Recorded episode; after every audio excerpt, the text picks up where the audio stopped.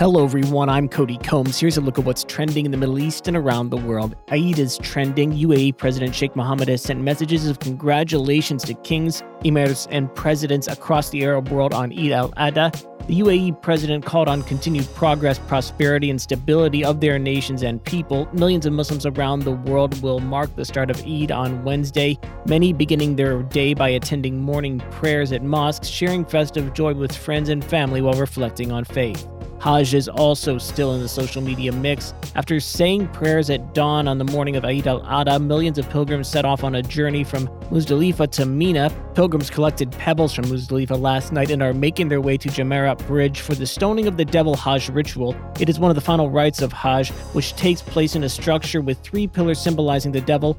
Every pilgrim should hit one of the three walls of the Jamarat on three different occasions. UAE satellite is also trending. A UAE satellite was carried into space by a Russian Soyuz rocket on Tuesday, helping to pave the way for a collaboration between the Emirates and the UN created to broaden access to space travel. The PHI Demo CubeSat, a 20 kg modular satellite, lifted off from the Vostochny Cosmodrome in Russia at 3:35 p.m. UAE time aboard a Soyuz 2 carrier. Satellite shares technology from two companies, allowing them quicker access to space instead of spending time and money on building satellites on their own.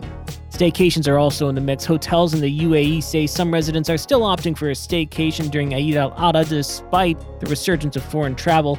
From Abu Dhabi to Fujairah, many hotels are full or close to capacity as people aim to make the most of the six day holiday. The high occupancy comes despite a surging post COVID travel boom. That being said, Dubai Airport said about 3.5 million passengers are expected to fly in and out over the next two weeks, with the start of school holidays for many, meaning a significant amount of people traveling. That's it for today's trending Middle East update. For our full range of podcasts, head on over to our comprehensive podcast section at thenationalnews.com.